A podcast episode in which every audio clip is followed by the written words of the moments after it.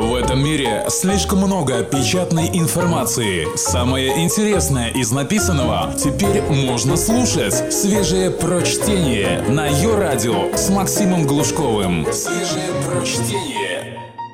Всем привет! Давайте снова вернемся к России. Пять копеек Ивана Давыдова. Истории памятливых, истории храбрых и истории вечных. Есть такой, кажется, мем. Настало время истории – там еще прилагательно перед историями, но я его запамятовал. Тысячу раз уже написали «История вернулась к нам» или «Мы вернулись в историю». Я бы сказал, впрочем, влипли. Но скажу другое. Большая история состоит из маленьких, отдельных и человеческих. И у меня таких как раз поднакопилось несколько. Копейка первая – истории памятливых. Жил да был полицейский, по фамилии, допустим, Колпаков. Крепкий, здоровый, во всех отношениях положительный мужчина, как полицейскому положено. И все у него было хорошо. Но вот только когда начинался дождь, полицейский впадал в панику. Плакал, как дитя, прятался в темный угол и не понимал, что с ним такое происходит. Да, Наш герой, как отмечено выше, был человеком во всех отношениях положительным, православным. Это почти наверняка. И как положено человеку православному, пошел к гадалке, потомственной колдуньи в 70-м поколении. Запалила гадалка пахучие веточки, дала страдальцу грибного отвара, и вдруг, как в болото, провалился он в собственное прошлое и все вспомнил – Весна 12 года. Площадь с подходящим названием, перекошенное злобой лицо молодчика, сокрушительные удары зонтом. Один удар, может быть два. И пошел полицейский следственный комитет и рассказал следователю, что лицо нападавшего вспомнил, а фамилию посредством откровения узнал. Следователь не поверил, конечно. Три года почти прошло. Какие зонтики? Но тут вбежал в кабинет другой полицейский, по фамилии, допустим, Гаврилов. «Был!» — закричал Гаврилов. «Зонтик был! Я ночами не спал. Все гроза снилась. А сейчас вот и про зонтик вспомнил. И фамилия преступника у меня в мозгу кровавыми буквами отпечаталась. Не помнящих его фамилия. Вяжите!» И повязали. Тут выдумано все почти, кроме фамилии и финала. На неделе в Москве арестован по болотному делу инженер Иван Непомнящих. Все почти выдумано, но должны же были как-то потерпевшие Колпаков и Гаврилов давать свои показания. Как тут обойтись без вмешательства сил сверхъестественных? Как иначе объяснить запоздалое прозрение, благодаря которым 24-летний парень едва не отправился в СИЗО? Он теперь под домашним арестом, но будет суд – и суд едва ли закончится чем-то хорошим. Это ведь в России традиция. Мы тут любим размах. Для нас это не террор. Террор — это если бы они тогда из пулеметов по толпе на площади. А так, это не репрессии. Мы же читали книги. Мы знаем. Репрессии — это когда сажают хотя бы десятками тысяч. А тут, подумаешь, схватили еще одного случайного человека. Отойдите, нам некогда. Мы все на Украине воюем. Так ведь здорово воевать, не вставая из-за компьютера. Не мешайте святому делу, некогда помнить непомнящих. Государство у нас, можно сказать, гуманное. Без спешки пережевывает то одного, то другого, в месяц раз или реже. Даже благодарность своеобразную начинаешь испытывать. Они ведь могли бы всех разом. Смотришь в эти добрые, одухотворенные лица из телевизора и понимаешь, Могли бы. Но держатся. Подумаешь, одного, изредка, пустишь. И тешить себя не надо. Доводилось читать, что так они будто бы испугались протестов в 11 и 12 годах, что до сих пор мстят. Полно. Если и был страх, то прошел. Это режим. Я имею в виду режим дня. Распорядок правильного питания. Раз в несколько месяцев в системе надо съедать человека – вот она и съедает, никаких помех не ощущая. Причем тут страх? Это машинная, выверенная рациональность человека ядства. Я не знаю. Спасется ли Иван непомнящих? Спасутся ли все те, кто за ним в невидимой очереди, если мы перестанем быть непомнящими? Но давайте, не знаю зачем, но чувствую пригодится. Запомним хотя бы этих двух памятливых – Колпакова и Гаврилова. Только свежее прочтение на Йо-Радио. Копейка вторая. Истории храбрых. Из всех искусств, как нас учил один незахороненный покойник, важнейшими являются кино и цирк. За цирк в России отвечает Государственная Дума, за кино Минкульт. Минкульт как раз опубликовал список приоритетных тем для кинопроизводства. У фильмов, которые эти темы развивают, хорошие шансы получить государственные деньги. А в городе Грозный День защитника Отечества состоялась премьера пьесы – посвященный жизни Рамзана Ахматовича Кадырова. Пьеса называется «Слово мужчины». Сам Кадыров примеру посетил, но оценки пока не высказал. С марта пьеса в репертуаре Чеченского государственного драматического театра. Сюжет следующий. В плен к Кадырову попадает боевик Арслан Батаев. Рамзан пытается наставить Арслана на путь истинный, но тот на агитацию не поддается. Звучит призыв к молитве – Кадыров начинает молиться, прервав беседу. Батаев хватает пистолет и кричит «Рамзан!». Но Кадыров, не обращая внимания ни на что в мире бренном, продолжает намаз. Батаев понимает все и сразу переходит на сторону Кадырова и гибнет в бою с боевиками. А теперь, испытав положенный по заветам Аристотеля катарсис, вернемся к списку тем от Минкульта. Тем всего девять – Истории успеха, способные вдохновить. Тут сами понимаете, более вдохновляющей истории успеха, чем биография Кадырова в путинской России просто нет. Крым и Украина в тысячелетней истории государства российского. За тысячелетнюю не скажу, хотя бывало всякое. Но роль героических чеченцев в борьбе за счастье народов Донбасса мало кто решится преуменьшить. Некто Губарев, говорят, попробовал и с тех пор плохо спит. Но смогли бы чеченцы сыграть эту свою роль без зовущих к подвигу речей Рамзана Ахматовича, принципиальнейшего из антифашистов? Они сами согласятся, что нет. Военная слава России, победы и победители. Тут даже не знаю, нужны ли комментарии. Литература в кино. Новая жизнь классики. Сложнее – но можно, например, слегка подкорректировать сюжет Хаджи Мурата, сочинив модную в патриотических кругах историю о попаданцах. Рамзан Ахматович оказывается в прошлом, спасает героического соплеменника, прекращает кровопролитную войну и берет у графа Воронцова беспроцентный кредит на тысячу лет. Современные герои в борьбе с преступностью и коррупцией. Здесь все просто. Не Навальным же какому-нибудь снимать такое кино – Общество без границ. Самореализация людей с ограниченными возможностями. Тут хватит, наверное, короткого ролика. Пайкер-хирург на антимайдане под плакатом, прославляющим Кадырова. Красноречиво и лаконично. Дальше там памятные даты, семейные ценности и межнациональный мир. И это все о нем. И никаких больше фильмов в России снимать не надо – все российские фильмы должны быть посвящены жизни Рамзана Ахматовича. Ну, по крайней мере, те, которые рассчитывают на государственную поддержку. Грозненский театр на правильном пути, а пьесу следует просто расширить. Может, еще и Оскара дадут. Академики любят этнографическую клюкву.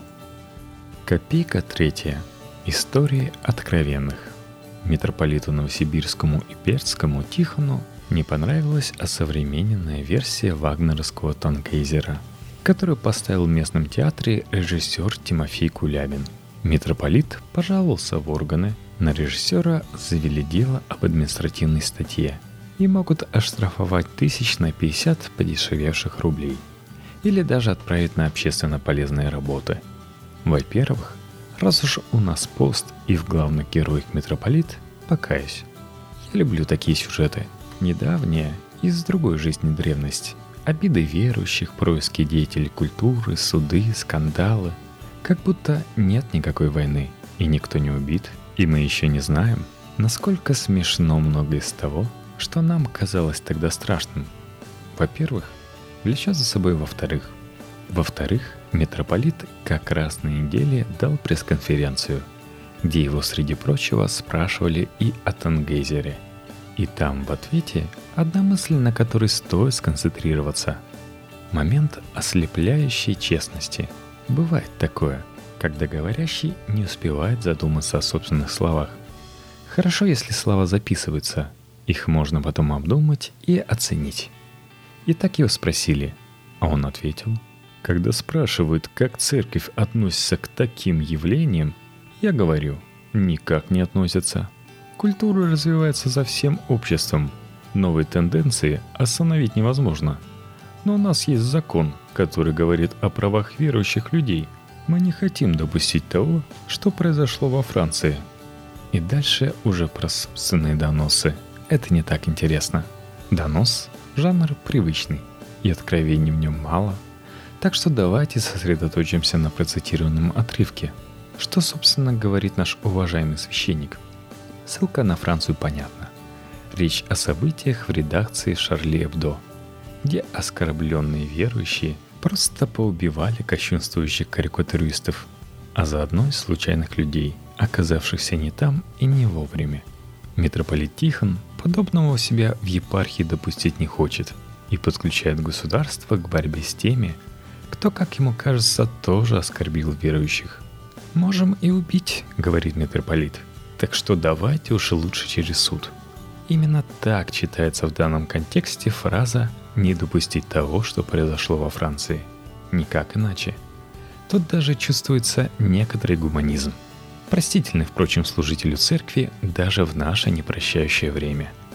И веет от этого откровения ледяной такой безысходностью.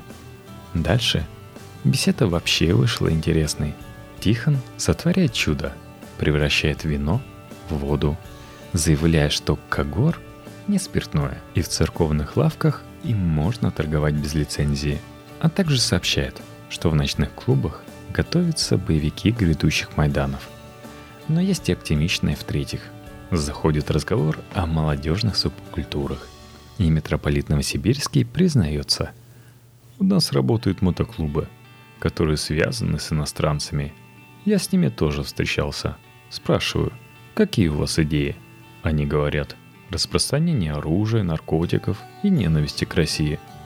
Так вот, в-третьих, это тоже здорово, что хотя бы в Сибири остались байкеры, способные на остроумную и жесткую шутку, не рвущиеся полезать начальственный ботинок, и в добровольные помощники к жандармам, не поверставшиеся – это оставляет надежду. Свежие прочтение. Максим Глушков. Ее радио. Копейка четвертая. Истории вечных. Правители России часто и не без охоты истребляют собственных подданных. Не то чтобы это свойство исключительно правителей России. Конечно, мировая история вообще кровавое чтиво. Тут поговорить стоит скорее о свойствах подданных. К тем, кто нас убивал и убивал с размахом, принято питать особую какую-то нежность. Иосиф Виссарионович Сталин, например, пытался убить моего прадедушку. Нет, разумеется. Иосиф Виссарионович знать не знал, что есть в Рязанской глуши какой-то крестьянин, ни за что угодивший в лагеря. Из многих один. Ему было не до того. И, кстати, в нашем с ним конкретном случае Ничего у Иосифа Виссарионовича не получилось.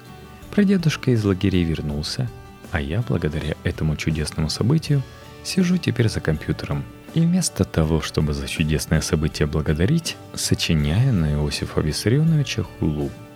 Мой прадедушка выбылся, многие другие нет. И в воображаемом пандеоне убийц Иосиф Виссарионович занимает хоть и не первое, куда до полпота, но наверняка почетное место – Однако многим согражданам, включая тех прадедушек, которых Иосиф Виссарионович все-таки убил, он же многих убил. Тут трудно промахнуться с предположением. Воображаемого пантеона мало. Они хотят памятников Иосифу Виссарионовичу и городов, носящих имя Иосифа Виссарионовича. Идея снова на повестке дня у Госдумы. Коммунисты предлагает на поклонный к юбилею открыть памятник кавалерам Ордена Победы. А поскольку Иосиф Виссарионович дважды кавалер, значит и его фигура там будет среди прочих. Еще требует Волгоград переименовать в Сталинград. Единороссы в целом не возражает, напоминая процедуре. Памятник, скорее всего, поставит, а вот с Волгоградом сложнее.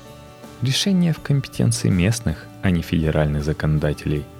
Тут развилка – Действительно, ведь именно под руководством Иосифа Виссарионовича страна выиграла самую страшную свою войну и выжила. Дальше вопрос к потомкам. Что важнее, то, как он противостоял чужим или то, как убивал своих? Масштабно.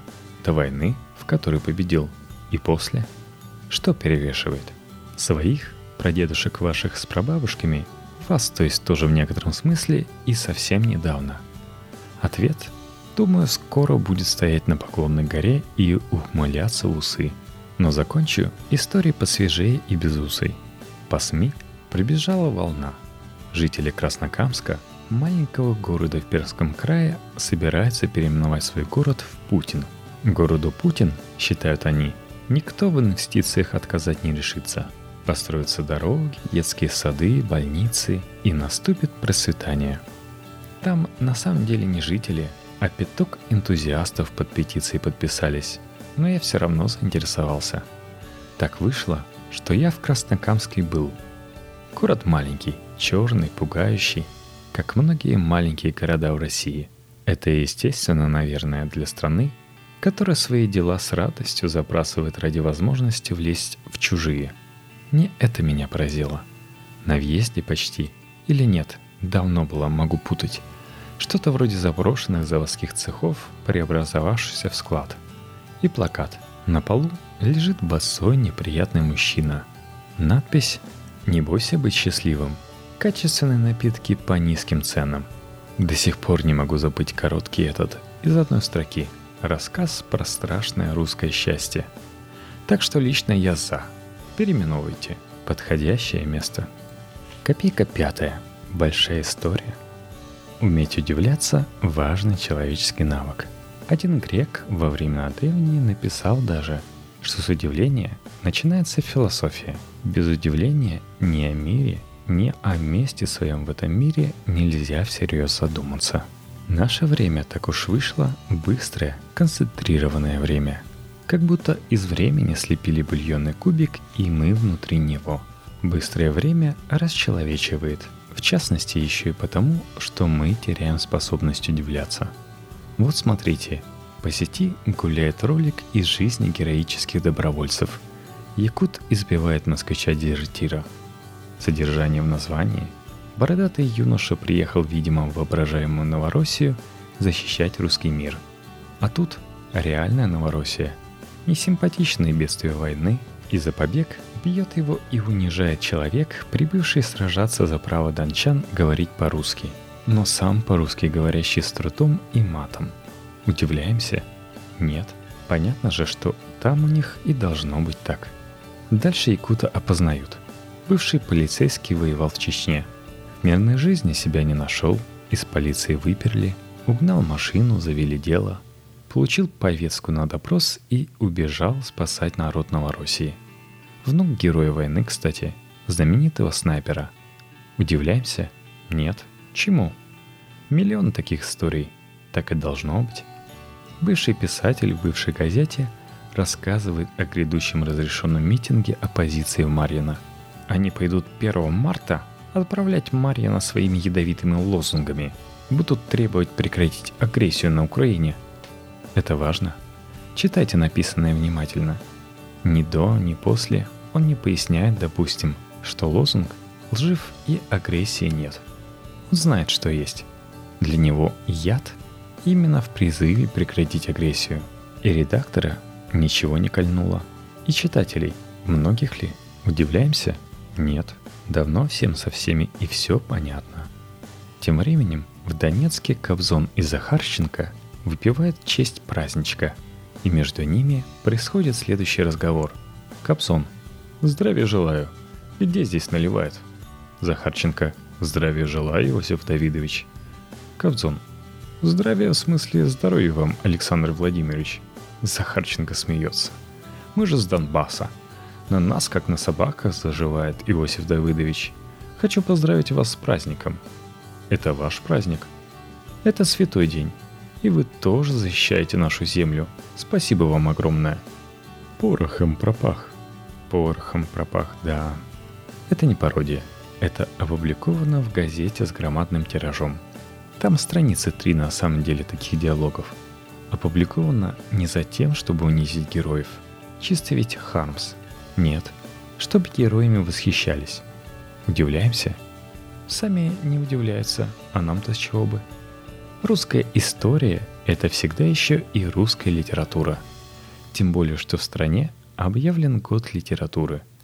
И вот чиновники в одном маленьком городе Саратовской области – обсуждает на своем птичьем языке мероприятия в рамках года литературы. И главное в городе по культуре женщину спрашивают в ходе профессиональной дискуссии, вы, кстати, вопрос тоже оцените. Какая настоящая фамилия была у Чехова? Пешков, отвечает чиновница. Удивляемся? Нет, конечно. Именно такие люди и должны здесь культурой заведовать. Я мог бы не останавливаться, но пощажу вас. Сказанного достаточно уже, чтобы увидеть, как все эти мелкие истории складываются в одну большую и настоящую нашу.